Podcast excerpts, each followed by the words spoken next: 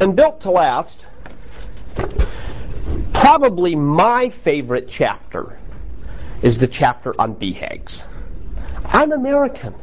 I mean, we are the BHAG culture. Big, hairy, audacious goals.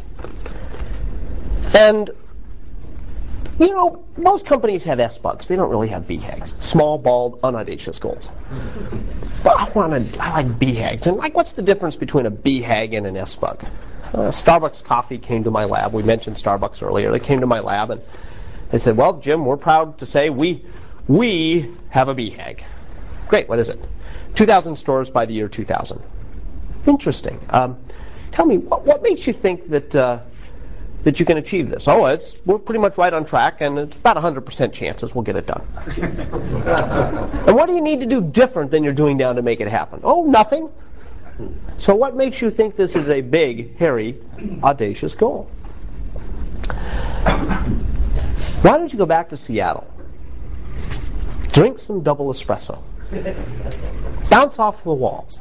It's one of the things, by the way, you always wonder like why certain things come from certain places. Great coffee comes from Seattle. If thou shalt not have sunshine, thou shalt have caffeine. So they go off to Seattle and they bounce off the walls.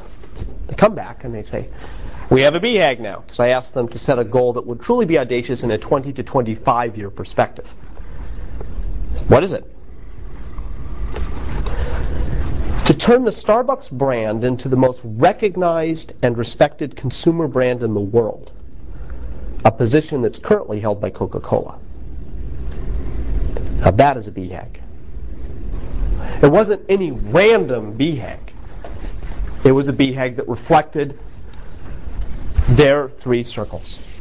What they're passionate about, what they can be the best in the world at, and what drives their economics. And the BHAG